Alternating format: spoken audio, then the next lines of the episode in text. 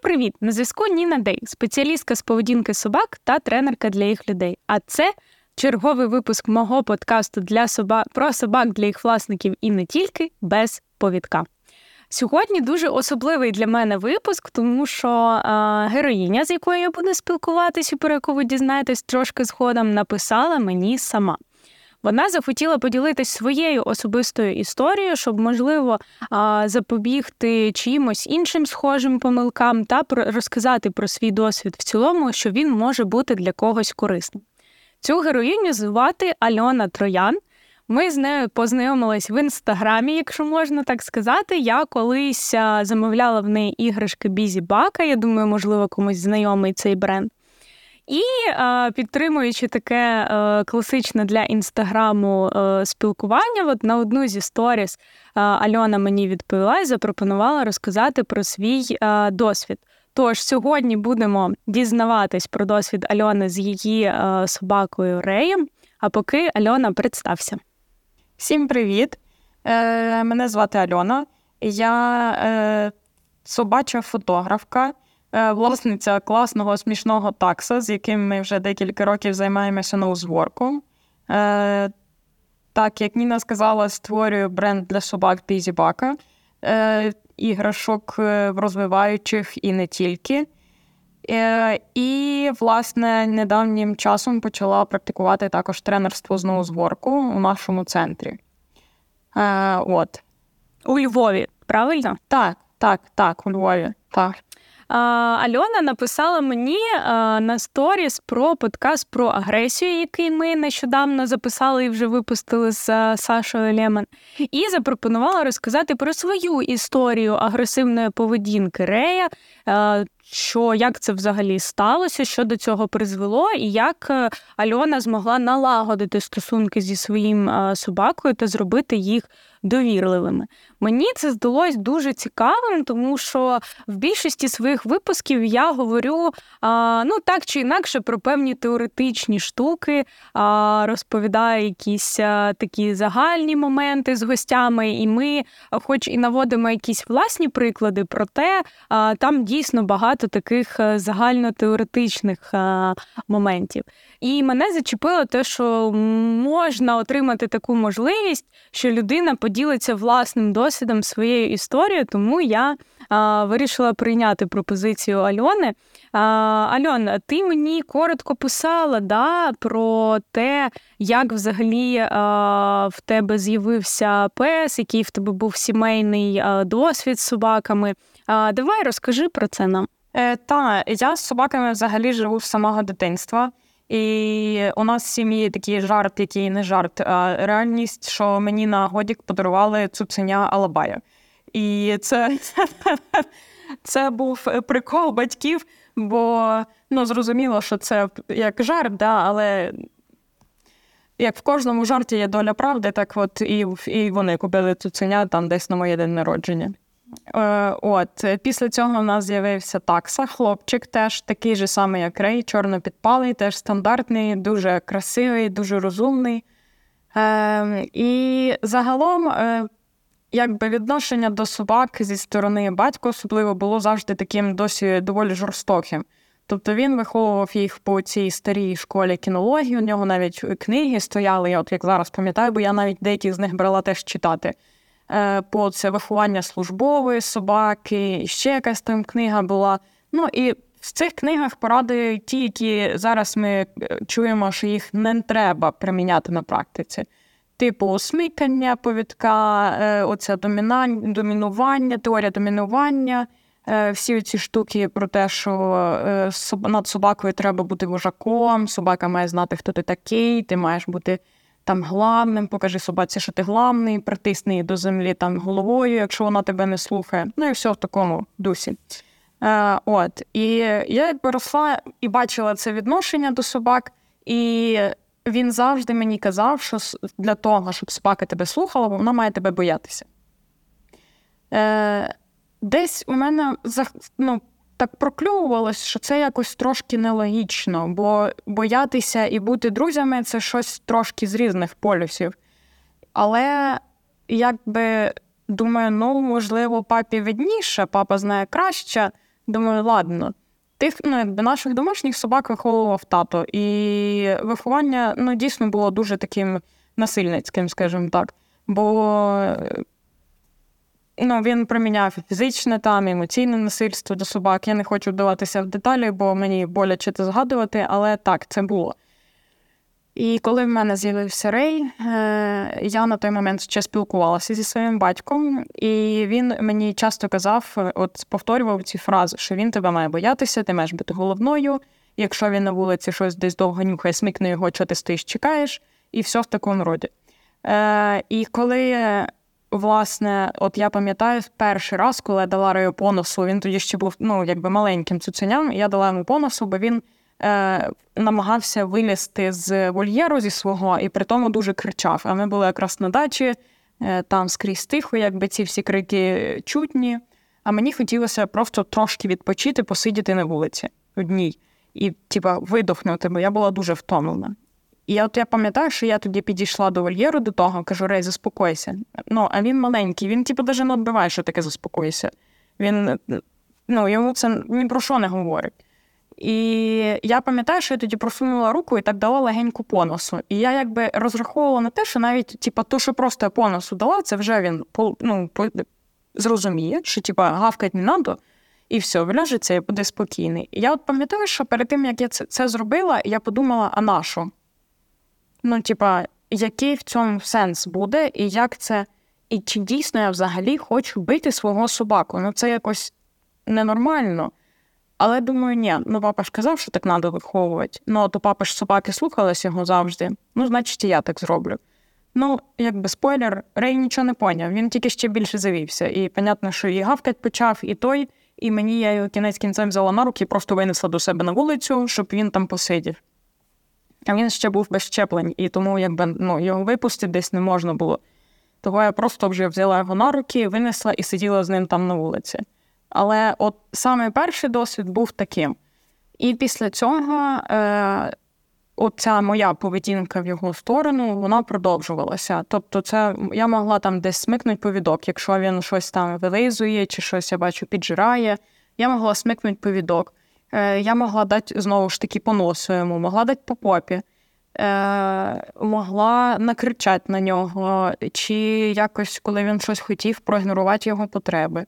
Е, Плюс до того, якби знову ж таки в дитинстві у нас в сім'ї була така атмосфера, коли до молодших до дітей ставились якби ну, з таким з долею насильства, скажімо так. І це вважалося як виховання, типу там е, дать по попі, чи рукою, чи мокрим рушником. Десь схватить за руку, десь накричать, десь смикнуть за руку. Ну тобто, це все всосувалось з дитинства і довгий час е, не виходило з мене. Тобто я сама не розуміла, чого це так не можна робити, якщо всі так робили, і все окей. Тому я ось тут е, з твого дозволу запитаю тебе: а скільки років тому в тебе з'явився рей? Сім років. Сім років тому. А я от так зараз да, хронологічно згадую, що а, Мій перший собака з'явився в мене 4 роки тому, і навіть тоді. А, Мені здається, тільки-тільки починала ставати доступною ця інформація про гуманність, про потреби, про п'ять свобод, про те, що собаки да, живі істоти, а не роботи, і не можуть нас е, слухатись, як там ми це собі уявляли з дитинства з певних моментів. А сім років тому. Я так розумію, тобі взагалі майже було неможливим знайти таку інформацію. Ніде не було, ніде нічого не було. Ну, типа, інстаграм тоді тільки тільки, тільки існував, скажімо так. Тоді всі викладали в інстаграм фоточки з купою з купою ефектів, обработки і, типа, ну якихось таких корисних блогів, е, сайтів чи ще чогось не було. Тоді було це копірайтерство, типа з одного сайту на інший. Знаєш, як як власне і зараз. Якщо хочеш в інтернеті щось знайти дійсно корисне, треба йти до якогось спеціаліста конкретного. Бо ці всі сайти про тварин, від клінік і так далі, вони не нададуть нормальної інформації. Там буде щось загальне і скопійоване з інших сайтів. І добре, якщо там не буде порад про це, типа там візьміть собаку за шкірку, бо все одно їм не боляче, і віднесіть десь. От, Тому Ну, а собакам боляче, коли їх беруть за шкірку. Я це говорю, бо одного разу, коли Рей мене в, в той період щось він там зробив не так, я його взяла за шкірку і він аж скульнув. Я пам'ятаю, що я тоді відпустила, думаю, щось не так. Думаю, мені ж казали, що це не боляче. Ну, типа, у мене такий ерор був в голові. І оці, оці моменти такого ерору е, вони траплялися і траплялися дедалі частіше. Е, Тому, тому, власне, ну, я, ми і прийшли до того, до чого прийшли зараз. От, Але повертаючись назад в ту. Та, ти щось хотіла сказати? Я от е, хотіла сказати, що так відчувається, ніби ти була самотня от в цих питаннях, які ти мала, тому що з одного боку в тебе було бачення там сімейне, і я думаю, що в багатьох з нас можливо, частково було таке сімейне бачення, тому що в мого тата теж були собаки.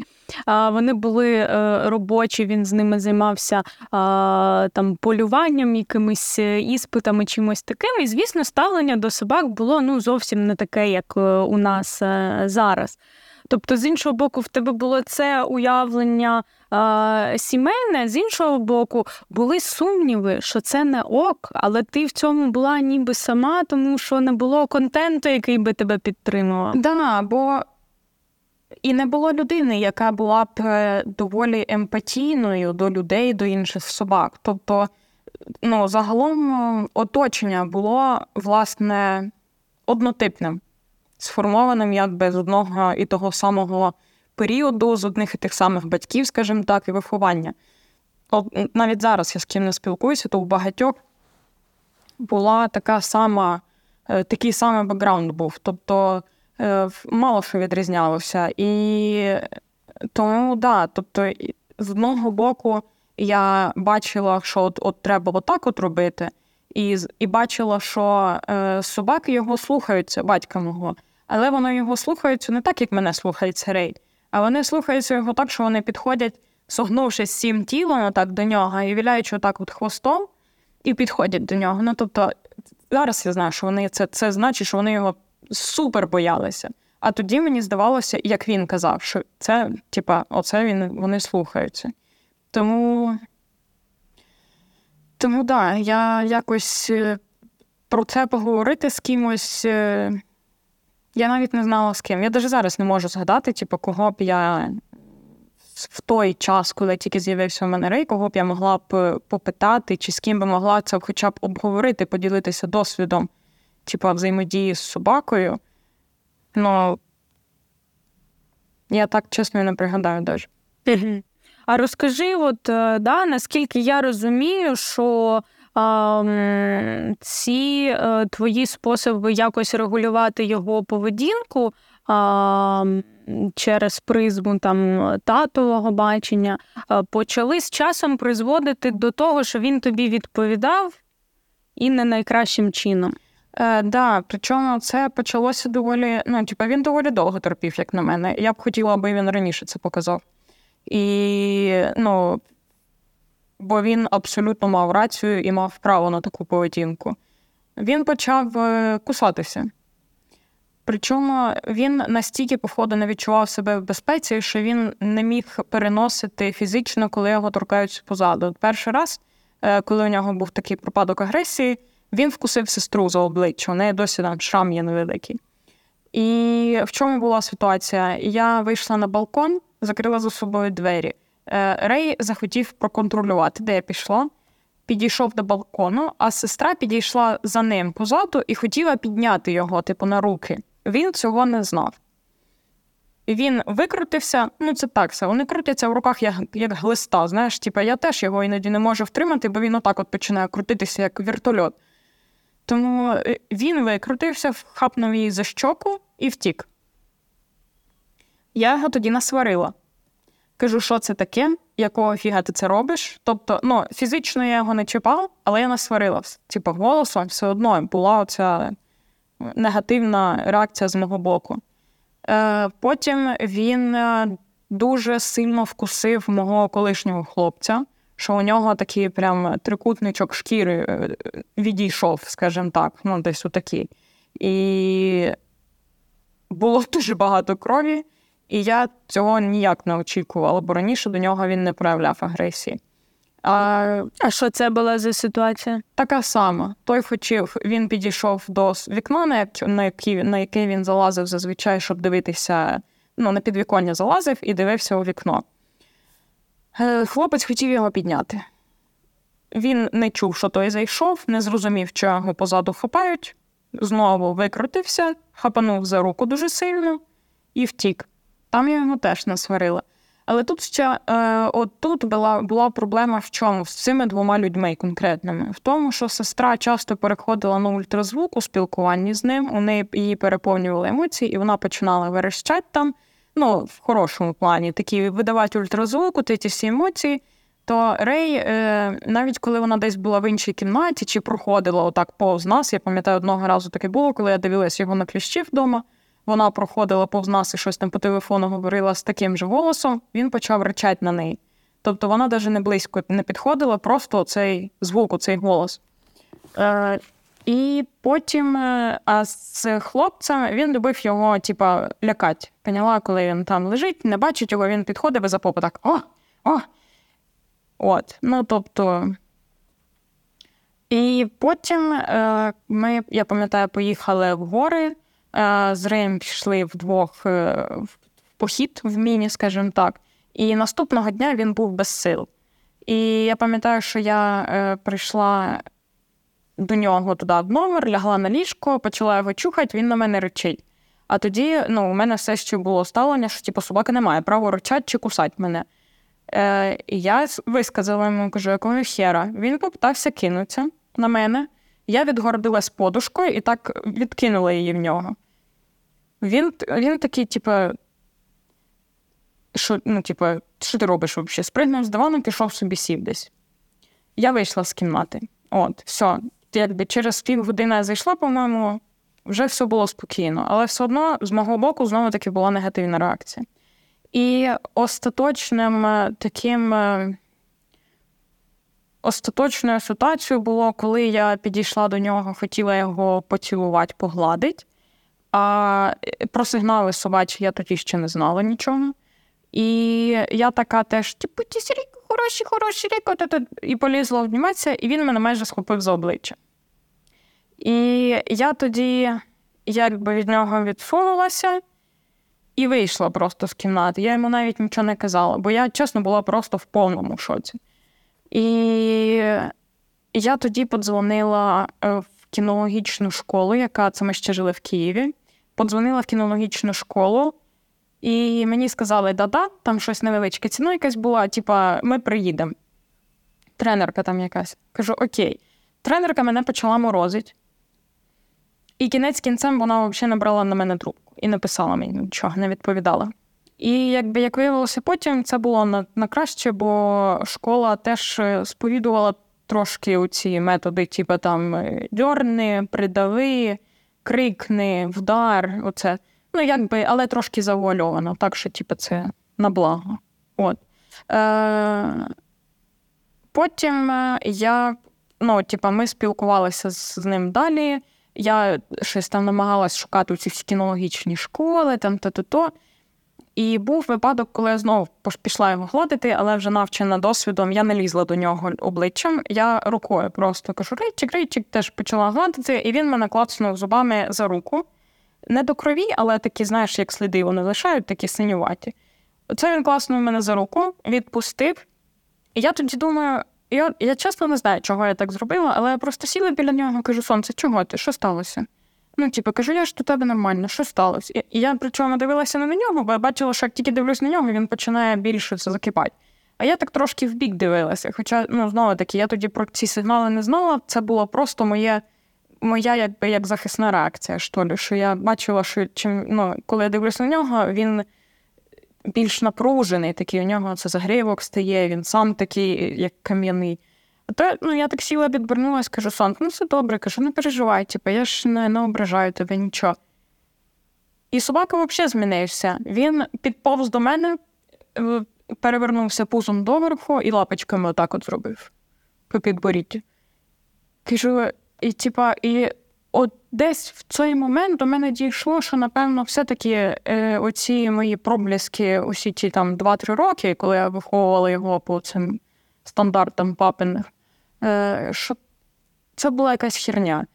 І тоді я е, не пам'ятаю вже як, але знайшла в інстаграмі Жанну Олійник. Я тоді попитала у неї за консультації. Е, ми поговорили щось там, але на той момент грошей було якби не дуже, а мені здавалося, що я маю ходити до кінолога там як мінімум раз на тиждень постійно, щоб це виправити. І думаю, та ні, поки типу, я почекаю, поки там гроші відкладу то-то-то, але почала читати її пости, які були в інстаграмі. Потім почала е, це. Коли хтось радить кінологів, то знаєш, вони в сторіс викладають там, типа, цілий перелік кінологів, типа, яких вони читають. І зазвичай це кінологи е, одного напряму, скажімо так. Е, тобто, через Жанну я познайомилася з ну, через її сторінку, я маю на увазі, я побачила там посилання на Волкова, побачила посилання на Марію Баченко і на інших інших кінологів, які от практикують таке гуманне ставлення, які багато пишуть про собак. Е, у Волкова, наприклад, взагалі там цілі статті в відкритому доступі. І поступово я почала йти цими порадами, цими маленькими е, маленькими шматочками інформації, які я збирала докупи. І головне, на що я дивилась, аби там от не було насильства. Бо мені здалося, що якщо я отак один раз у мене вийшло, то думаю, ну напевно, і далі так вийде. От мені щось хотілося в це вірити, бо мені вже набридло сваритися з ним. Ну, типа, мені хотілося з собакою дружити, так я дружи, як я дружила з собаками в дитинстві. Бо там їх виховував жорстко батько. А зі мною там, от ми з таксом дуже добре дружили. Я знала, так зазнав, що зі мною прикольно весело. Ми там десь бігаємо по городу, щось купаємо, щось вириваємо, десь знаходимо якісь палки, котів ганяємо. Ну, типу, якийсь двіж відбувається, і зі мною весело. А Орею більше було зі мною, начебто, весело, але він знав, що я можу бути небезпечною. І оце мене гнітило. Тому е, тоді от я почала потрошки-потрошки йти по цих кінологічних порадах і вводити це все в життя і прибирати е, типа форми насильства. Тобто воно не, не одразу все пройшло, не в один день я там сказала, все, я тепер ідеальна хазяйка. Тобто там якесь фізичне насильство, я на той момент вже давно не проявляла до нього. І поступово почала розглядати, е, які ще кроки я роблю не так, що собака себе, типу, що я довела собаку до такого стану, що він почав агресивно мені відповідати. А, Давай ось тут я трошки хочу да, зупинити тебе прокоментувати. А, Ось про цю частинку. А, Твоєї а, проблеми а, ми говорили в подкасті з Сашою Лемон, да, що є люди, які ну, хтось е, намірено, хтось не намірено, але просто тому, що не вистачає досвіду, будує з собакою такі конфліктні е, стосунки. Да? І це е, може призводити до агресивної відповіді. Ось коли ми з тобою спілкувались, ти писала про те, що. Е, Саме у Рея, е, у його випадку, е, те, що ти приміняла десь е, фізичне покарання, емоційне покарання, це не призвело до того, що він затиснувся, став тіше води, ніж трави, взагалі не проявляв жодної поведінки і став такою пасивною твариною, яка тебе боїться, і повністю тобі підкорюється. Да? А, Через особливості певне якогось його там характеру, генетики, ще багатьох факторів, які ми, можливо, навіть не знаємо, він навпаки почав тобі відповідати, почав з тобою конфліктувати, почав себе захищати. Навіть аж до того, що він кусав, е, були спроби кусати тебе, були спроби кусати інших людей. Ось тут да, мені хочеться цей момент прокоментувати, що це теж ми з Сашою обговорювали, що а, далеко не всі собаки від а, такого стилю виховання здатні закритись, і, типу, людям буде здаватися ця картинка, ніби це все працює, клас, афієзні методи, будемо робити це далі. Є собаки, які. Навпаки, підуть у конфлікт, не будуть боятися йти конфлікт з людьми, і це буде призводити до таких плачевних наслідків для людини, в тому числі, тому що я завжди. Приводжу тут приклад, що навіть маленька собачка має достатньо велику силу своїх щелеп, а наше тіло достатньо легко пошкодити. Тому так, якщо ми допускаємо іноді ось такі моменти, навіть не через те, що там це нам підходить, а просто, можливо, тому що ми не знаємо альтернативи. Ми маємо оцінювати, що це може призводити ще й до такого розвитку подій, коли співіснування з твариною перетворюється на суцільний е, конфлікт, який призводить в тому числі до травм, е, до наших травм, до травм інших людей. І Оскільки зараз, мені здається, більшість людей хоче мати собаку компаньйона, яку всюди можна взяти, яка там не боїться дітей, не буде на них агресувати, буде там найкращим душею кожної е, вечірки, кожної обставини, в яку вона потрапить. То, звісно, щоб тварина була такою, необхідно одразу підходити до цього в безконфліктному способі виховання, в тому числі. А тепер давай, да, ти вже трошки затронула про те, як ти почала змінювати ваше життя. Розповідай тут е, далі, да, от ем, за скільки років, е, за скільки, за який період взагалі ваші стосунки перетворились від того, що були якісь конфлікти, до того, що є зараз? Зараз, як я розумію, у вас е, чудове співіснування. Так, зараз все чудово, і чесно, я навіть не могла про таке мріяти. Але це була дуже довга робота. Я не знаю, можливо, з кінологами, з професійними це було би швидше, але у мене пішло до такого стану, який є зараз, близько двох років. І не останню роль тут зіграв е, наш е, сумісний переїзд у Львів, е, бо якби ем, я переїхала сюди з кращим кращим настроєм і кращим душевним станом. Я стала набагато спокійніша, і це вплинуло на собаку також. Тобто це теж допомогло. Тоді ще я ну, почали ми з того, що я прибрала якби фізичне насильство і заборонила колишньому чіпати собаку, отак як він це робив. І якби з ним я теж проводила цю роботу, бо ну, він жив з нами, то він теж мав приймати нові правила, е, нові правила життя з собакою. Е, До прикладу, він там міг, коли гладив його, він міг прям, знаєш, наче скальпель з нього знімаються, так прям проглажує. Прямо ну, багато людей так гладять собак. Я от зараз бачу, Борей з усіма почав спілкуватися. Тепер у нього всі друзі, всі класні, всі гладьте мене. То багато так гладять собак. Просто я тепер не боюсь говорити, не треба собаки скальп знімати обережно, будь ласка. Типу кажу, чухайте поверхнево. Він каже, не любить, коли так. От, то якби ми почали встановлювати такі невеличкі правила.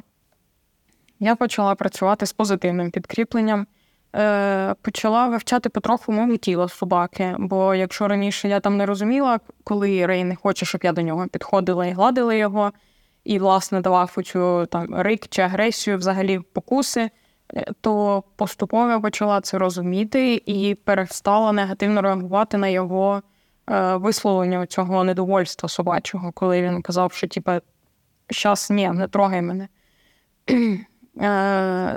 Того, що ну я в наші, в нашому листуванні писала такий та перелік невеликий з того, що допомогло нам. Якщо ти не проти, я перейдуся про нього. По ньому, щоб ми не відходили надто від від теми. Е, Перше і саме основне це здоров'я. Е, Я завжди помічаю, коли у собаки щось не так, коли у нього щось болить, бо він стає абсолютно іншим. Він апатичний, він не хоче йти до мене взагалі ніяк е, він ховається десь, бо я так думаю, що він знає, що ми поїдемо до лікаря, якщо йому погано, бо ми завжди їдемо до лікаря, якщо там щось сталося, з чим я ще не стикалася, і що треба, ну для чого треба вже фахова думка. То він може десь так залягти, типу, типу, я просто сплю. А я розумію, що він би спав десь ну, тут біля мене, а то він весь день проводить, до прикладу, в кутку в своєму ліжаку, де він спить вночі взагалі. Е, тому так, саме перше це перевірити здоров'я, це самі базові, там, типу УЗД, біохімія, загальний аналіз крові і прийоми у стоматологів і ортопедів. Бо, як виявилося, у Рея були довгі проблеми з зубами, А лікар, який там взимку ми їздили до лікаря, він сказав: ну, камінь, а так все норм. Ті, камінь він сказав нальот, а так все норм. А потім ми через е, три місяці приїхали до лікаря, який саме е, у якого спеціалізація в стоматології, і він сказав: у вас пародонтит, і видалив нам шість зубів. Які і він мені ну він настільки каже: От дивіться, і він мені аж показував, що бачите, каже, тут шатається, тут гній, тут він не дає. Ну і тобто цей процес вже був запущений, і через некомпетентність того лікаря ми пропустили е, три місяці, в які собака якби страждав. От. Тому важливо це все перевіряти у компетентних лікарів. Точно так же, як у ортопеда, важливо перевіряти собаку у кваліфікованого фахівця, який знає особливості будови певної породи, який слухає власника, який щось там говорить, бо ну не дарма ми існуємо все-таки. І які робить фахові хороші огляди, конкретні, от прям прощупування, рентгени, перевірка рефлексів і все таке інше. Е, Бо ми теж так взимку знайшли артроз у собаки, а зараз от виявили, що проблеми є з хребтом у нього, які теж треба лікувати. Ну, якби і добре, що це все вчасно виявилося. Е, Тому Я би тут хотіла да, ще, е, можливо, частково доповнити, частково запитати. Ти сказала про те, що е, твоє зміна да, в вашій, ваших стосунках, у вашій довірі почалася з того, що ти оточила себе контентом да, різних спеціалістів. От про оцей перелік, як діяти. да, це теж ти знайшла у спеціалістів? Е, Чи це скоріше твоє інтуїтивне було? Е, Це е, якби у спеціалістів і до моєї появи на їх сторінці були якісь дописи. Я йшла по дописах. Я знаходила спеціаліста, читала, що він там з гуманної кінології, тоді було е, так е, підписувались так часто. Або там добра, добрий кінолог. І загалом дивилась по постам, що вони радять. Якщо вони не радять там ці удавки, ривки все інше, тобто навіть от в таких е, типу мікроштуках чи там ігнорувати собаку, то я читала. Я просто брала так, як книжку, знаєш, пролистувала по стрічці і читала кожен пост, який мені попадався. Навіть якщо я читала вже на цю тему, все одно різні спеціалісти пишуть різну інформацію. Дуже рідко, коли е, у когось скопійовано прям один в один. Тобто хтось наводить свої кейси, хтось наводить інші там е, дослідження, інші джерела. Я все це прочитувала. Зараз оцей перелік це те, що сформувала недавно з того, що мені допомогло з реєм. Бо я бачу зараз, що в центрі в нашому тренувальному є собаки, у яких теж проявляється агресія до власників, в тому числі. І я бачу цю безвихідь в очах власника, коли вони стоять, ледве не плачуть від того, що вони вже не знають, що з цим робити. І якби е, і мені стало цікаво проаналізувати свій досвід і скласти оцей список такий невеликий, з чого ми починали, і, і які е, які потреби його я закривала для того, аби прийти от до цього стану наших стосунків, які є зараз. Просто мені дуже цікаво, да, що ти а, твій список починається зі здоров'я, і це насправді те, з чого починається а, принцип Німа, за яким працює більшість спеціалістів, яких я знаю. Да? Почати зі здоров'я. Я завжди, коли а, працюю зі своїми клієнтами, теж е, починаю зі здоров'я. А, І це дуже такий а, цікавий е, збіг, да, що в тебе теж це стоїть на першому а, місці, що ти частково десь до цього прийшла а, інтуїтивно і таким чином вирішила, що здоров'я це основа. Ну, цей список, я ж кажу, я склала буквально пару місяців тому. Тобто, і я знаю, що спеціалісти починають саме зі здоров'я. І через це, в тому числі, я поставила це першим. Бо навіть коли там приходять в центр і там питають, от у нас там щось собака почала робити не так. Я теж перший, що питаю людей, скажу, ви робили ну, здоров'я, перевіряли, там не хоче, е, вдягала шлейку, а тепер не хоче, не дається, речить, кидається. Ну тут теж можуть бути легко проблеми зі здоров'ям, з шиєю, з хребтом, з лапами, з чим завгодно. То треба в першу чергу йти до лікаря і дивитися там.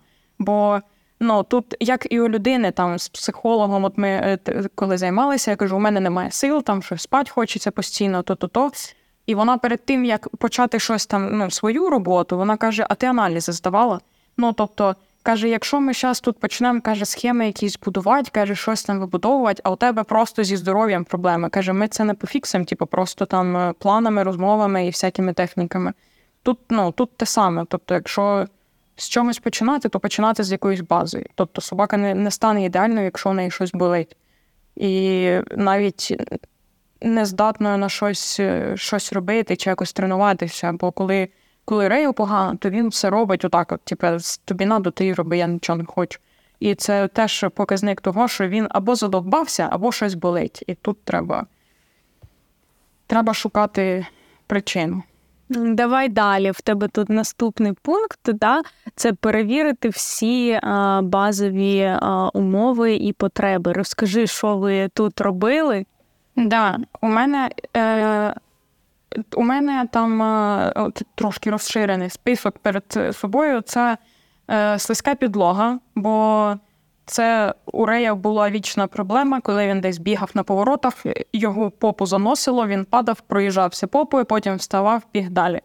Е, І це іноді негативно впливало. Він мог шкутильгати, він міг там десь підскульнути по походу, там якось вдарявся попою і так далі, тому подібне. І коли вже оцю, цієї зими ми попали до хорошого ортопеда, він сказав, що у вас е, артроз в плечі, то я вже тоді зрозуміла, що якби ні, ну він все одно ганяє по хаті, йому все одно хочеться десь веселитися, десь зуміси починаються, що він це е, вні себе взагалі бігає в язик на, на бок, тобто не контролює власне своє тіло. І я тоді замовила оці пазли, застелила просто квартиру, хоча б основні маршрути собаки. Тобто не треба застілати там все під стулями, під тумбочками, під дверима. Я застелила тільки там, де він бігає. І чудо, собака вибирає ходити тільки по пазлах. Ну, типа, навіть от е, зараз, де ми живемо, да, тут я ще докупилась в такий великий, йому тут дуже подобається креветочкою так вивалюватися, чесати собі спину. І він, коли чекає на їжу, він сидить е, на кілемі або на пазлах. Ну, типу, він не, не хоче виходити на слизьку підлогу. От настільки йому не подобається, і настільки не подобається це багатьом собакам, з яких я знаю. Е, От ну, вони обирають, якщо є щось, що не ковзає, вони сядуть так. Мені е, мені тут дуже імпонує е, твоє вміння спостерігати за власним собакою що ти ці всі деталі підмічаєш, і мені це імпонує у багатьох е, моїх клієнтів, да, коли я на щось звертаю увагу, а в них це не було в фокусі е, мислення. Да, Тому що ну, дійсно є все, що існує е, багато певних стереотипів щодо собак, е, не, не такі уважні до них. Але е, дуже класно спостерігати, що коли ти на щось звертаєш увагу, люди такі, блін, да, а я от дійсно оце змінив, і це так змінило, типу, поведінку собаки, що, типу, я навіть не думав, що це може бути важливим. Так, і це багато багато чого є очевидним, але то, що ми не бачимо. Так, Е, так, до того ж пункту е, наявність власного місця, ну це взагалі мені здається базове абсолютно. Я навіть недавно зробила такий шалашик ручної роботи, такий просто з паличок, що було у мене в шафі, зв'язала їх і кинула туди простирадло. І йому прям кайфувало, бо він знає, що він туди зайде, він закритий з усіх боків, і він, типа, там один єдиний, він класний, його там ніхто не чіпає ну, якби є один лежак, на якому його ніхто не чіпає ніколи. Якщо там навіть вухо чистить, кіхти, стригти, щось робити ще, то він туди тікає. Ну і у нас якби правило, що туди він втік, все, у мене, типу, я його не бачу, скажімо так. І я з тим кіхтерізом розвертаюся і йду робити свої справи, поки він не вирішить, що він достатньо набрався мужності, щоб вийти сміливості, щоб вийти і підстригтися трошки. От, до речі, тут я е, хочу додати кілька історій е, зі свого власного досвіду. У мене є е, чоловік, да, я жартую, що він чоловік кінологині, але іноді все одно може робити якусь, якісь дивні штуки. І от у нас була ситуація, колись він прийшов спати в ліжко, а на його місці лежить мій наш пес, цвєрг. І він а, ну, чомусь е, у нього був такий настрій чоловіка, да, що він не хотів е, поговорити з цвергом і сказати йому встань. Переляж, і він вирішив до нього а, доторкнутися, щоб його е, перекласти на інше місце. І от в цей момент цвєрг а, заричав і зімітував укус. Да? І а, мій чоловік охренел, звісно, з цього перелякався. І, типу, такий, блін, чого це він до мене? Але потім ми проаналізували цю ситуацію, що а, ти не попередив собаку, от він собі лежить, е, відпочиває. Це не те, що там він агресивний і він хоче тебе з'їсти. Да? Це скоріше про те, що він тобі повідомляє, що. От не треба так з ним робити, коли він ще й спить, він розслаблений і він нічого не очікує. І тут насправді немає якоїсь глобальної проблеми агресивної поведінки, а, тобто це ні в що там не переросло, е, не, не погіршилось, скажімо так. І просто те, що тепер завжди, коли є така ситуація, чоловік звертається до нього і говорить: Купір, вставай, перелягай. І коли це відбувається таким просто вербальним чином, пес встає, перелягає на інше місце, і всі щасливі, і е, ніхто не е, не страждає да, від проявів агресивної поведінки. Тому ось цей момент не чіпати собаку, коли вона відпочиває навіть не тільки на своєму місці, а в цілому, мені здається, це теж такий дуже важливий момент поваги до особистих кордонів. Так, так, дійсно таке є. І е, про це у мене навіть про попередження у мене навіть є окремий пункт. В базові умови, в принципі, входить і не тільки наявність власного місця, й його зручність, його розташування. Е, кількість місць, бо у цього товариша є раз, два, три ліжака, третій сіроцький, як я його називаю. Він старий, старий, але йому принципово, щоб він стояв і він був тут. Бо скільки я його намагалась відвести в притулок, право вето накладається кожного разу, як ліжак е, опиняється в коридорі. Тому він е, спить на спить в день на своєму великому ліжаку тут біля мого робочого місця або на дивані, що у нього теж є там яке місце, ковдра накинута. Вночі він йде туди на свій ліжак е, в ту частину кімнати. Ну і так він, типу, може влітку він міг навіть десь на килимі лягти заснути, бо так, типу, йому було нормально. Чи на пазлах взагалі лягти заснути, якщо надто спекотно було. Він міг лягти під столом. Ну, тут у мене тут нічим не застелено. Тобто просто йому хотілося холодної поверхні, типу, окей. Тобто, ця зміна поверхні теж дуже важлива собакам і дуже е, ну, рею на прикладі Рея йому дуже подобається змінювати місця свої протягом дня, їх жорсткість, їх розташування і так далі, тому подібне. Е, І, в принципі, це загальна атмосфера в домі, тобто атмосфера і між е, між членами сім'ї.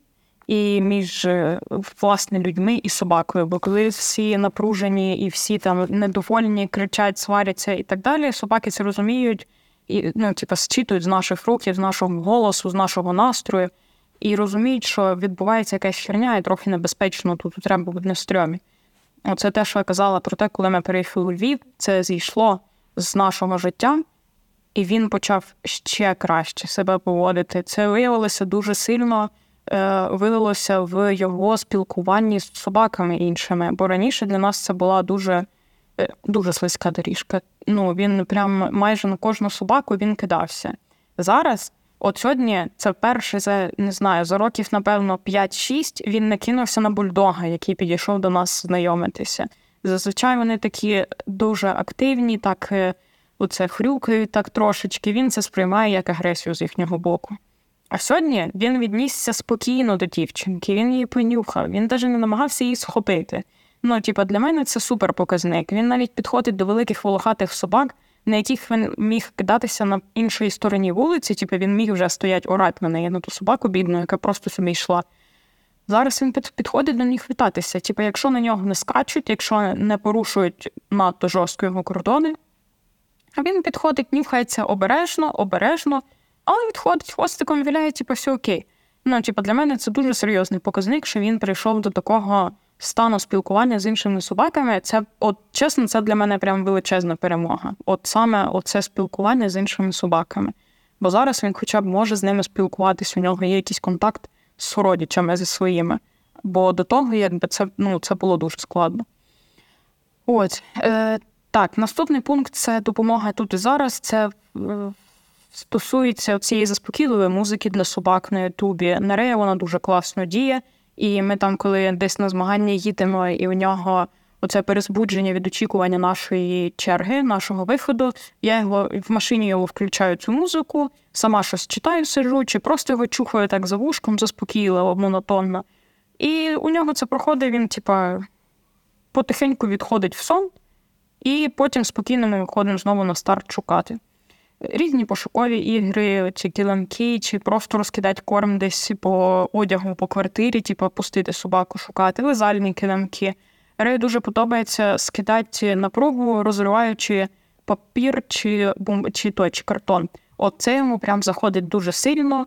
І коли у мене є такий теж настрій дуже агресивний, то я з ним прям сідаю і це імітую такі звуки, типу і йому аж подобається. Він аж входить у цей враж такий, і теж він і лабами тримає, і зубами рве, і плює, і може і поручать десь там навіть на ту коробку. Ну тобто, я бачу, що він прям після того іде, падає на бок, і, і типа, все, нічого більше не надо. Як я класний, я справився.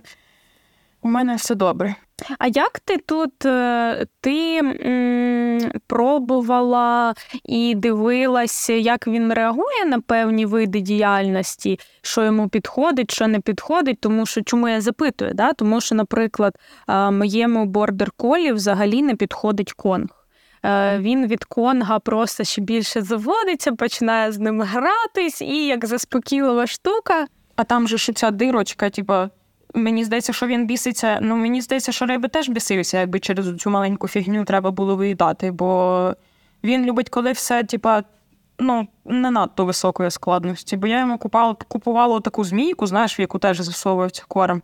Він психує. Я йому допомагаю, типу, розкриваю руками ту змійку, щоб він і то вона зараз лежить, ми нею не користуємося. Ну тут бачиш, да, я про те, що у кожної собаки може бути дуже індивідуальна ця історія, тому що цвіргу, наприклад, конг дуже підходить. Він прям входить в медитативний стан, все. А для іншої собаки це має зовсім е, інші а, наслідки. Тому от мені цікаво, що ти теж щось відсіювала за принципом того, що це не підходить рею. Е, Чесно, я навіть не знаю, що я відсіювала. В принципі, Ну, ти про змійку розказала. Ну, змійку ми відсіяли тільки недавно. Тобто я просто купила її в епіцентрі спробувати. Я бачила у Жани в сторіс її цю змійку, як вона теж паштет так намазувала, туди і давала собака. І, типа, ну, я купила попробувати, бо у нас тільки лизальні килимки, звичайні. Думаю, спробую змійку. Але я бачу, що він, ну, що він, йому наче і не так, що це його прям сильно збуджує. Але він наче як злиться, що це надто складно для нього, що типу, йому треба залазити туди язиком, тримати лапочкою, з нього течуть купа слюні, що я потім піднімаю цю змійку, а там, знаєш, така прям калюжа з цих слюній. Ну, типа, і я так подумала, що напевно йому просто не дуже ок. Я туди можу намазати просто свіжий паштет, не заморожувати його. Бо якщо заморозити, то історія взагалі, що він ну, він дуже довго сидить і він прям втомлений йде від тої змійки. Ну це теж не ок, коли він прям настільки що його це виснажує. Це навпаки має трошки заспокоїти, якби принести задоволення, що ти і полизав, і поїв, і пішов, типу, там десь собі займатися, чи спати, чи щось гристи, що там, що захочеш. Тому да. А так, е, ну, ці всі штуки я теж е, десь підмічала кінологів. Щось у одного, щось у другого, третій там виклав якийсь список невеликий. Тобто я збирала просто так по по, по інформації і пробувала на типу, з цю всю штуку, що і що йому підходить. В принципі, підходило те, що я от те, що тут е, перераховано, в принципі, підходило. У нас проблема з коробками, бо він їх любить їсти. Він не хоче їх плювати, він вважає, що краще з'їсти. Тому їх я даю рідко і тільки під наглядом і з командою плюнь. А папір, в принципі, він розриває і в більшості випадків викидає, тому якби він може. Тут у мене лежать е, з той пакувальний папір.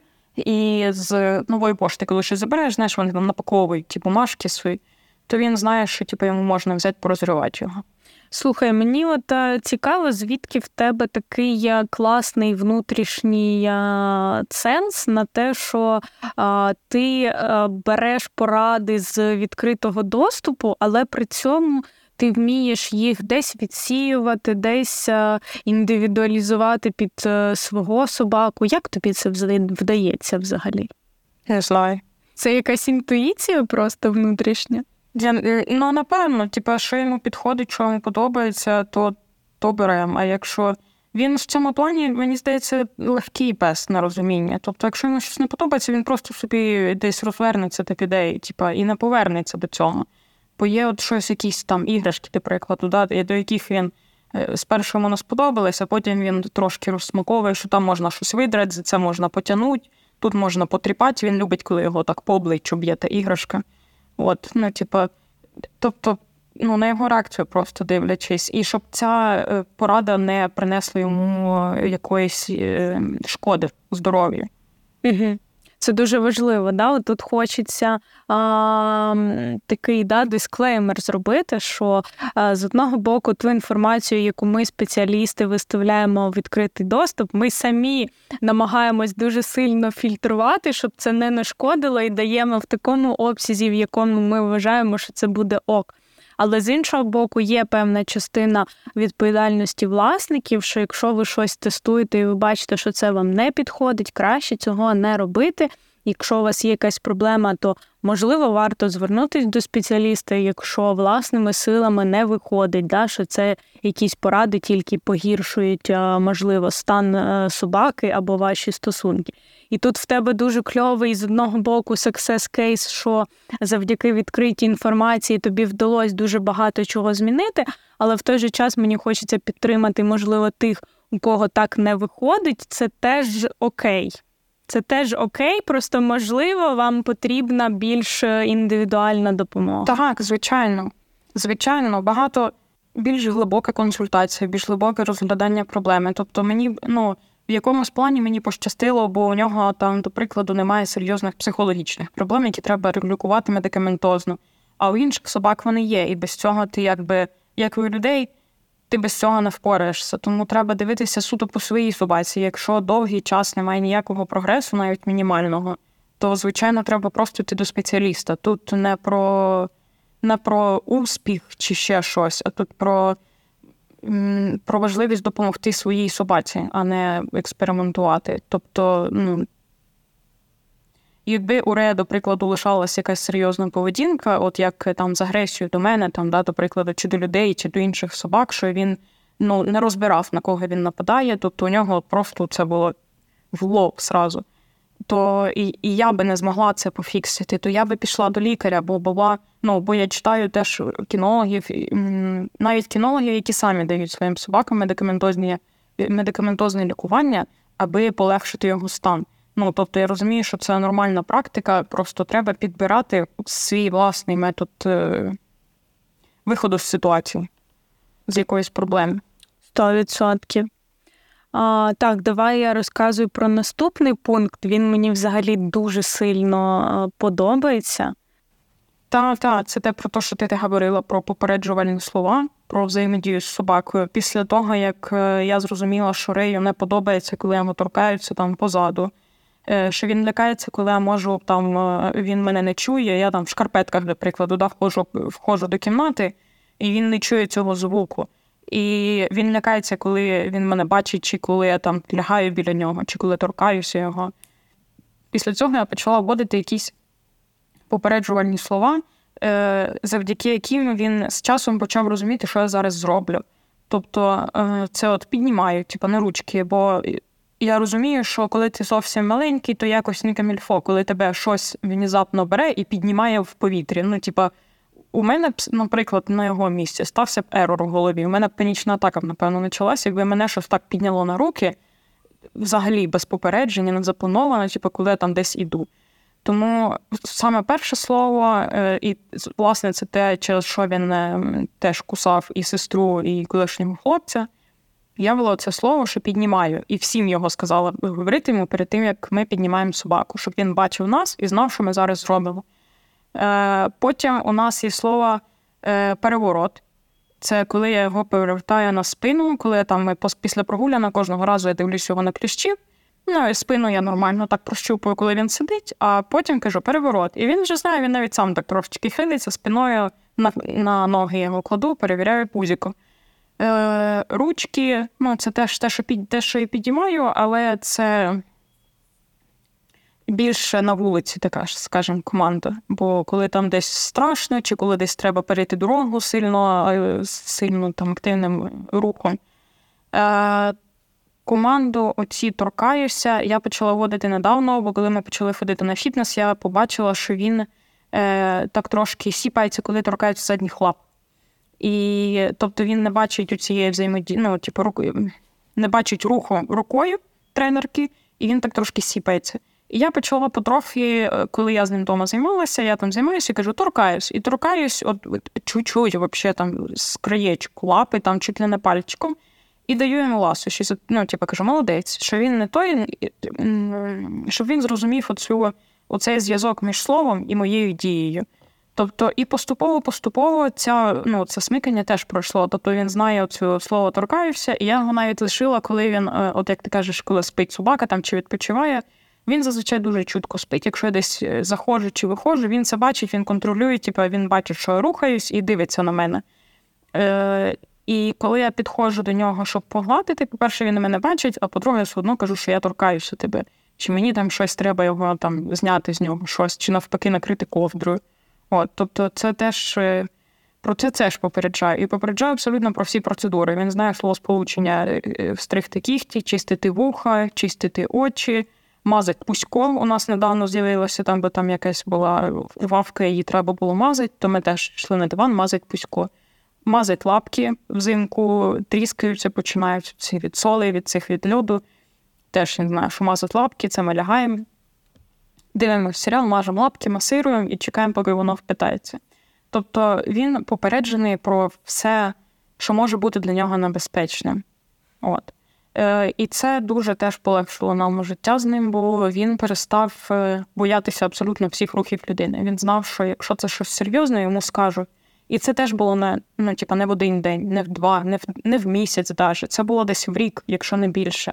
Поки він зрозумів, що про все його попереджають. Ну, типу, нема чого боятися, типу, тобі шкоди не зроблять без попередження. І навіть от коли ми були у ветеринара на рентгені, там був якийсь е, знімок, на який його треба було перевернути на спину і покласти в таку спеціальну конструкцію. То теж я казала, перевертаю. Він був готовий до перевороту, але не був готовий до того, що це буде жорстка конструкція, бо зазвичай це м'які ноги, і він все одно хвилювався. Але, хоча б якось, хоча б трошечки, він знав, що саме будуть робити. Що перевертають, це ти перевертаєшся на спину і фіксуєшся в одному положенні. От тому так чи інакше це все одно трошки полегшило, бо коли він вже зрозумів, що типу, його ця штука тримає, все нормально, він ну, трохи розслабився, і я його так поглажувала. Кажу, все, ти молодець, типу, чекай. Просто тепер кажу, положи, почекай, зараз знімемо і, і, і типу, з'їдеш. От. І ще оці команди, типу, там знімаю, давай підніму е, на ручках чи е, типу, на поверхню. Я йому пропоную, кажу, хоч підніму. Він, якщо він стоїть і так дивиться на поверхню, значить хоче. Якщо починає тікати, значить типу, ми йдемо далі. І точно так же знімаю. Кажу, тебе знімають, він тоді підходить до мене ближче, типа, давай, підпрацьовуй ліфтом, я його знімаю. А так, то, а як ні, то типа, ми йдемо далі по цій поверхні. Е, тут дуже е, цікаво слухати цей нюанс, особливо від того, що да, у вас е, був певний негативний досвід, що він опасався будь-яких доторків, але це змінилось часом. І це змінилось, коли собака вже була в дорослому віці, наскільки я розумію. От, Тому тут е, хочеться підкреслити, що все можливо, да, і немає такого моменту, як ну, все, занадто пізно, тому що якісь речі покращити ніколи не пізно, ніколи не пізно покращити ваші стосунки з собакою, з якою вам жити ну, років 15, я сподіваюся, в середньому. Ну так, я теж на це дуже сподіваюся, що не менше. А, Так, наступний пункт а, дуже а, цікавий. Мені цікаво, що ти тут мала на увазі. Звучить від як контроль своєї поведінки. Розказуй. Е, це щодо цих ультразвуків, лякань собаки, гучності голосу, е, різкості рухів. Е, бо у Рея, можливо, через поведінку, яку до нього проявляла ну, інші люди, і я в тому числі, у нього є боязнь того, що щось на нього зараз впаде. Хоча ну, якби не кидали в нього, знаєш, предмети там якісь чи щось щось. Він от може стояти там біля столу, коли я займаюся чимось, так? То в мене зараз лежить фліс тут для іграшок. Навіть якщо фліс впаде, він якби не втече, але сіпнеться. А якщо впаде щось важче, типу катушка з нитками велика, він вже зійде з ліжака і з таким недовольним видом, глядячи на мене, він піде переляже на диван. Це дуже комічна сцена, але але факт в тому, що він боїться. Як жартувала моя психолог, що він боїться гравітації. От так, оце десь з того з того випадку. І різкість рухів теж туди ж відноситься. Е, бо коли е, коли я різко рухалась, от тоді ще на початку нашої роботи, він теж сіпався. Він не розумів, чого, типа, чого, що взагалі відбувається, що ти сиділа, сиділа, тут ти рикнулась і кудись пішла. Тобто він це все контролював і відслідковував. І різкість рухів навіть в плані контакту з ним. Тобто, якщо я щось роблю, я тоді почала робити все суперповільно: вдягати шлейку, вдягати повідок, гладити його, мити лапочки. Типу, ніякої спешки взагалі. От просто щоб все було супер повільно, щоб він встигав обрабатувати всі процеси в голові, які які я роблю про які я говорю. Е, Про гучність голосу і перехід на ультразвук це от, власне те, на що він дуже тригерився. І, типа, перший перший рік я дуже сильно контролювала голос. Я не переходила навіть на дуже добрий голос, типу, такий тірітік, рітік. Бо раніше у нього на це був тригер. У нього був тригер навіть на слово привіт. У нього вставала шерсть, він показував білки і уходив. Тобто, це для мене досі секрет. Я не знаю, чому він це реагував, бо я не згадала жодного негативного досвіду, який я бачила зі словом привіт. Але у нього це було прям дуже жорстко. Йому кажеш привіт, і все, собака міняється в секунду. Це слово я взагалі перебрала з лексикону абсолютно. Ми не казали. Зараз вже типу, він окей на нього реагує. Я там проходжу десь, він зустрічає мене, каже, привіт, сонечко, там то він нормальний. І на цей звук такий, типу, полудитячий, він теж на голос, він теж абсолютно нормально реагує. Він навпаки почав навіть віляти хвостом. І це почалося, от коли ми переїхали сюди у Львів. Бо йому раніше здавалося, чи що я е, щас щось погане не робить, чи ще щось, коли я так до нього, типу, з таким гриливим голосом говорю. А зараз він це сприймає абсолютно дружелюбно, як сприймаються там багато інших собак, до яких я там, з якими я контактую. Тобто він це сприймає позитивно, як щось хороше. І коли йому там кажуть, ти тільки ти ти йди сюди, там той, він підійде віляючим хвостом, ну, типу, що ти хочеш, давай пропонуй, що ми там будемо робити. Йому цікаво, тобто він не не боїться. Е, туди ж відноситься нависання над собакою і застигання, бо у мене у мами така любима звичка, вона над ним нахилиться і так робить сонечко, і застине. І це ми фіксили це з мамою десь рік, напевно. І то вона теж тільки недавно вона перестала це робити, вона вже сама себе контролює, коли вона підходить, так нагинається, і вона так же повільно встає і уходить зі словами Та, я пам'ятаю. Тобто вона це вже якось ну, розуміє, що того краще не робити, бо Рей сразу починаються очі свої так показувати білки, і я розумію, що зараз може бути біда, кажу, ма, все, уходь. Вона вже почала сама бачити це, оці його сигнали, оці його білки, е, його там положені вуха, положення тіла і так далі, тому подібне. Контакт очі в очі це те, що от самого нашого того, кусання, коли він кинувся на мене, і я перестала дивитися йому в очі. Це теж допомогло. І зараз я теж е, не йому, не собаки, з якими я там контактую, фотографую чи тренуюся, теж стараюся не дивитися в очі, бо тоді вони якось сміливіше до мене йдуть. Типу, от вони там можуть прийти, облизати обличчя, чи там почати е, там зарватися у волосся, чи там в одяг. Я чи закриваю очі, чи просто так дивлюсь десь вниз в бік трошечки. Бо коли дивишся на них, вони такі, типу, о, щось не так, і відходять. Тому це теж такий важливий фактор у спілкуванні з собакою і ну, в плані контролю своєї поведінки. Ну і звичайно, це всякі штуки, типу, ну, контролювати, щоб бажано нічого біля собаки не падало там важке, щоб він не лякався цього. Бо це теж е, на прикладі Рея навіть це досі не пофіксилось. Це досі є, і він досі, якщо от він лежить там, я зараз почну шити, він піде, бо він боятиметься, що на нього щось впаде.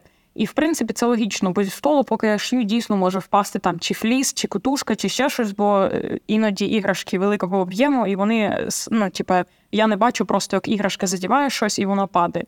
Тому якби я його навіть там е, нічого йому не говорю, я просто розумію, що йому страшно, мені б теж було страшно, тому він і те собі лягає на дивані і там спить далеко від мене на безпечній відстані.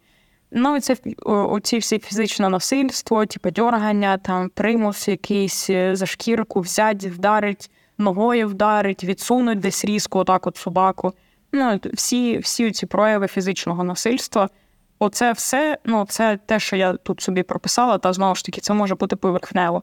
Але це ті пункти, от, які я контролювала дуже сильно. Оці, ну, перший рік так точно дуже сильно. Далі я вже пробувала щось робити з цього списку, типу, там от на ультразвук, я іноді до час можу перейти, коли я бачу, що він, типа, ну, нормально на це реагує, бо іноді у нього настрою нема.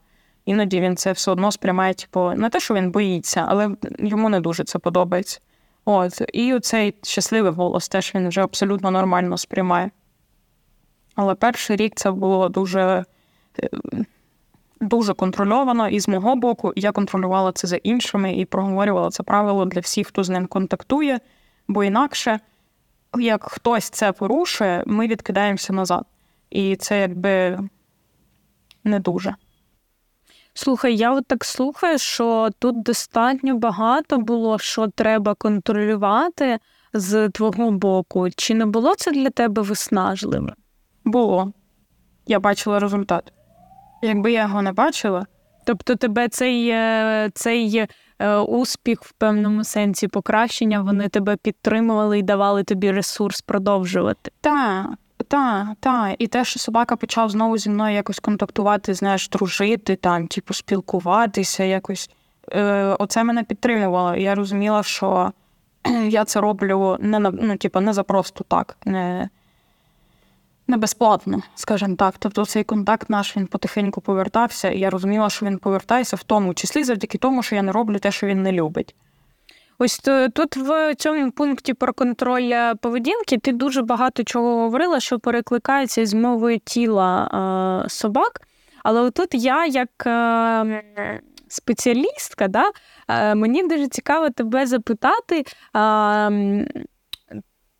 У багатьох людей є викривлене розуміння мови тіла собак, да? про те, що коли вони махають хвостиком, це 100% що вони радіють, але це не завжди означає це. Якщо вони там вилизують обличчя, це теж не завжди про любов. А Як ти формувала цю, це знання про свого власного собаку? Е, Мені тоді е, доволі швидко попалася ця е, пости про мову тіла собак, пости, статті і статті англомовні, е, яким я довіряла більше, ніж е, там російською чи україномовним е, в нашому просторі на той момент. Я маю на увазі на сайтах, не у кінологів.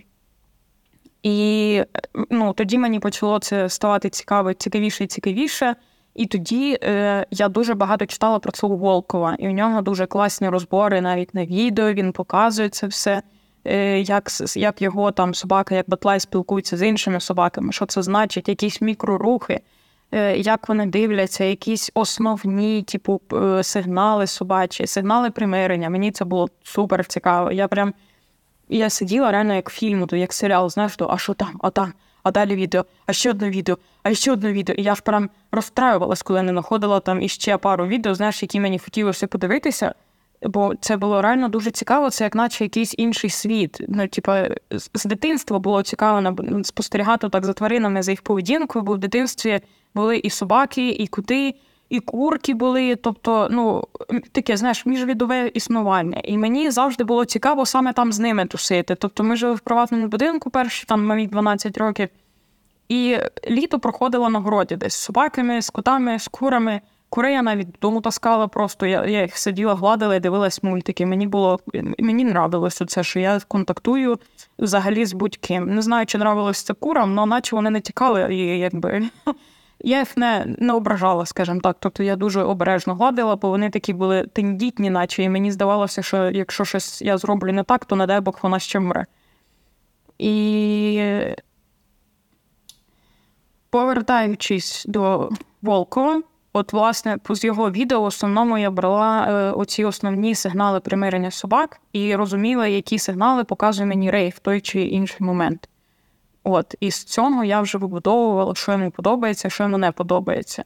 Але щось було очевидним, як ультразвук, чи ці е, піднімання його там і ще щось. Тобто, це було і без сигналів очевидно, що йому це не нравиться, бо собака б не кидався, якби йому це подобалось. Я тут про надивленість а також хочу додати. Дуже часто я своїм клієнтам рекомендую знімати своїх е, собак в різних контекстах і потім передивлятись ці відео, там скидати мені, щоб ми їх разом а, розібрали. Тому що а, особисто мені це дуже сильно допомогло, тому що мій перший а, пес е, цвірг, якщо хто не знає, як він виглядає, да, це волохатий пес, якого не видно там толком ні очей, ні оскала, нічого. І я насправді його мову тіла вивчала по багаторазовому передивлянню е, різних е, відео.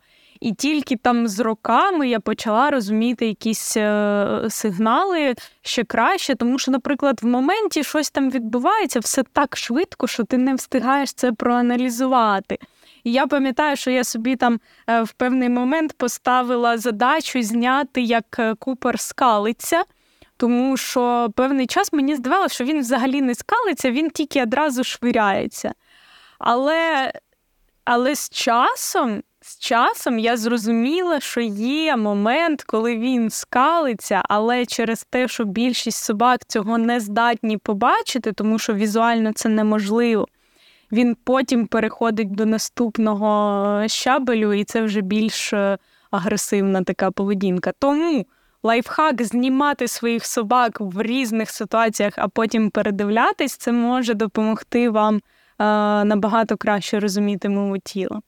Так, що там далі в нас? Амуніція. От ти мені, до речі, до того, як ми почали записувати, розказувала якраз е, про амуніцію. Я думаю, що ти зараз можеш цей момент продублювати, і це буде дуже класно. Про жилетку ти маєш на увазі? чи? Да. Саме про те, що ортопед не. Угу, Про те, що е, більш е, широкий да, більш широкий ремінь. Ага, да. Я зрозуміла. Я просто уточнила, бо я вже трошки не пам'ятаю, що саме говорила. Е, Та, ми е, про амуніцію загалом Рей з самого там початку, перші роки, він часто ходив на шийнику в такій сільотки, це називається е, в народі. Е, широкий з одного боку, тоненький ззаду, тобто, щоб широкий попадав на горло якраз. Мені здавалося, що так краще це його не душить. Е, але все одно шлейка виявилася кращим варіантом. Поступово ми перейшли на цей е, стандартну анатомічну шлею. Е, перейшли повністю на Дарвіна, і якби мене все влаштовувало, і його поведінка, і його стан. Але е, враховуючи те, що от у нього недавно виявили проблему зі спинним мозком, і проблеми виявили саме у відділі оцей шийно-грудний відділ, чи як він правильно називається, я не знаю. От саме от там в хребті є якесь компресійне це навантаження, і типа, через це у нього проблеми там з правою стороною тіла. І лікар сказав е, замінити шлею на шлею з широкою грудиною. Це, типу, шлейки руфвер, китайський трулав, от і так далі, тому подібне. Єдине, що, на жаль, для такси таке не підходить, бо там надто натирає під лапами е, через їх е, довжелезне тіло і вони ніяк, ніяк не регулюються по спині і по животу. Тобто там тільки регулювання ребра і шия. Е, то мені довелося шукати якийсь аналог і знайшла тільки там на промі якусь аля китайську шлейку, але от сподіваюся, будемо тестити. Сподіваюся, що вона йому підійде і що вона не буде завдавати йому дискомфорту, бо я дуже хвилююся через оцей вильот плеча вона не дає настільки вільно його випускати вперед, як шлейка Дарвіна анатомічна, бо там тільки типу, типу, тільки одна полоска, а тут воно закриває йому і типу, плече трошки впирається в цю шлію. От, ну будемо дивитися, я буду дивитися по тому, як він ходить, по тому, чи не не сковується його рух, бо він теж такий ніжний пес, він дуже добре все це показує. Як тільки щось болить, все, у нас трагедія зразу. Щось не так, ми стаємо і не йде, не йдемо. Треба робити щось. От тому. Ну, але слухай, оскільки ти е, маєш навички, е, швейні навички, це правильно, да, я говорю, то я думаю, що ти за потреби зможеш вдосконалити, але тут хочеться що прокоментувати. Да? А, Ми в одному з е, подкастів з Марією Баченко обговорювали да, про крайнощі, про вибір е, амуніції, що це таке іноді дуже гостре е, питання. Хтось там тільки шлейка чи тільки нашийник. А іноді оцей момент з амуніцією диктує здоров'я, особливості здоров'я собаки. Да? Тобто є потреби, наприклад, в підтримці собаки, да? і от як у вашому випадку потрібна більш широка, така повністю закриваюча грудину якась амуніція, і варто це е, підбирати не лише там, тому що хтось десь щось написав чи сказав, але е, іноді саме індивідуальне питання здоров'я вашої тварини може впливати на вибір е, амуніції. Так, звичайно, і це краще в будь-якому випадку консультуватися з ветеринарами суто по цим специфічним питанням. От, тобто, так, то кожному своє. Ще один важливий пункт це якась спільна робота з собакою, спільне заняття. Е, В нашому випадку цим став ноузворк. Е, Коли ми пішли на заняття до Жанни Олійник, то ми вперше почали комунікувати дійсно як пара, е, як, як компаньйони. Бо я почала чіткіше давати йому розуміти, що я від нього хочу і почала чіткіше маркувати. Ми тоді, взагалі, вперше, по-моєму, ввели маркування от супер чітке. У нас це та, та. От я кажу, це чітке, коротке та, і він розуміє, що він це робить правильно. І до того у нас такого маркеру не було. Тоді я могла раніше казати просто там та, ти молодець, добре, то та супер. Але е, набагато швидше пішла робота з цим чітким маркером. І загалом е, ми навчилися завдяки ноузворку правильно будувати комунікацію, і я навчилася більше довіряти собаці, а він навчився більше орієнтуватися на себе, на свій нюх і на свої власні здібності якісь. От Тому навіть якщо це буде не ноузворк, а якісь суперпрості заняття вдома, на вулиці, це все одно командна робота, все одно ви з собакою працюєте разом. І у Рея навіть іде якесь е, таке, от я помічаю за ним більше зближення, коли ми працюємо так активно разом, з ноузворком, якісь там нескладні трюки робимо, то він частіше підходить гладитись до мене. Е, частіше, коли я там е, десь на прогулянці просідаю, він підходить, підставляє попу, типу, чухай мене. От він загалом не тактильний пес, але після цього я бачу, що у нього якісь є такі здвиги в позитивну для мене сторону. Е, вдома зараз, так як йому рухатися багато не можна, і фітнес ми поки відмінили, то вдома ми робимо різні штуки, взагалі, що в голову збереде. Недавно, наприклад, ми навчилися засовувати ніс в тапок високий. Ну, просто так. І йому це прикольно, йому це подобається. Як я навіть ну, майже не пояснювала, що я від нього хочу. Я просто підкріпила вчасно, коли він засунув ніс туди, і все. І йому прям в кайф. От він оце, як бачить, що я беру тапок, він вже йде і засовує туди ніс, і стоїть хвостом віляє, прям доволі страшно. Ну, Це позитивні емоції для, для обох в парі. Тому це, я вважаю, теж дуже важливий пункт, якесь спільне заняття, якесь спільне діло. І я ще хотіла проговорити про останній пункт. Я не пам'ятаю, чи скидала його тобі чи ні, але е, що я згадала, що паралельно з цим усім має йти робота над власним станом психологічним. Бо зростаючи в атмосфері насильства, яке було легалізоване до менших, до дітей, до тварин, е, ти переносиш це в доросле життя і починаєш не тільки використовувати це в своїй поведінці до інших, а й починаєш, ну, типу, ця е, травма не дає нормально формувати далі стосунки не з людьми, не з тваринами, бо у тебе є оцей е, такий м, осколок, який сидить у тебе десь всередині, і ти не розумієш, чому з тобою так робили, а ти так робити не можеш. І чи, до прикладу, чому взагалі з тобою так робили? Чому, типу, чому це собі дозволяли? Паралельно е, з тим, як я е, почала пропрацьовувати відносини з Реєм, я ходила також до психологів і пропрацьовувала відносини з собою, нарощувала емпатію, нарощувала співчуття до інших, е, розуміння того, що добре, а що погано в плані там насильства і в плані відношення взагалі до, до всього, навіть до себе. І за і потім, от останній рік я теж працювала з психологом, і теж ми часто проговорювали тему емпатії, е, тему сфокусованості на собі. Тобто ти не допоможеш собаці, не налагодиш ним стосунки і ну, дійсно, щоб це було легко і це було без якогось токсику підсвідомого. Якщо ти сам не будеш е, здоровий, спокійний і стабільний. Тому, коли у мене були важкі періоди життя, то наші стосунки з ним теж починали сипатися. І це якби все взаємопов'язано. Тому важливо оце знайти і виростити емпатію собі до іншого створіння і сили розуміти його, а не засуджувати в першу чергу і шукати, як це пофіксити, а зрозуміти, чому так відбувається, а не одразу йти і казати, оце він робить хірово, не це треба прибрати. Тобто, мені здається, що майже для всього є якесь пояснення, що там тварина робить, та, напевно, навіть для всього. Що тварина робить, на нашу думку, не так, і треба це і треба це розуміти, і треба знайти в собі сили. А якщо якби ти нещасний, ти не здоровий психологічно, то це важко.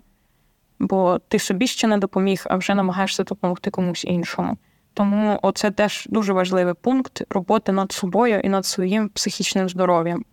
Це дуже цінно. Насправді я тобі дуже дякую, що ти а, в цьому а, пункті, по-перше, що ти його згадала, що ти вважаєш це дійсно важливим, і що ти поділилася а, цим, тому що це дуже дуже цінно.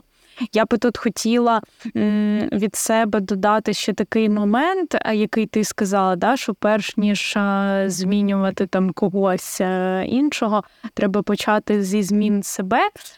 І мені здається, це десь трохи про прийняття, да, що якщо в стосунках щось не так, в будь-яких, не лише з собакою, то якась частина, певно, залежить від нас. Звісно, не все, але е, чисто математично, ну, мабуть, 50% від нас точно залежить. Як мінімум. Так. Да.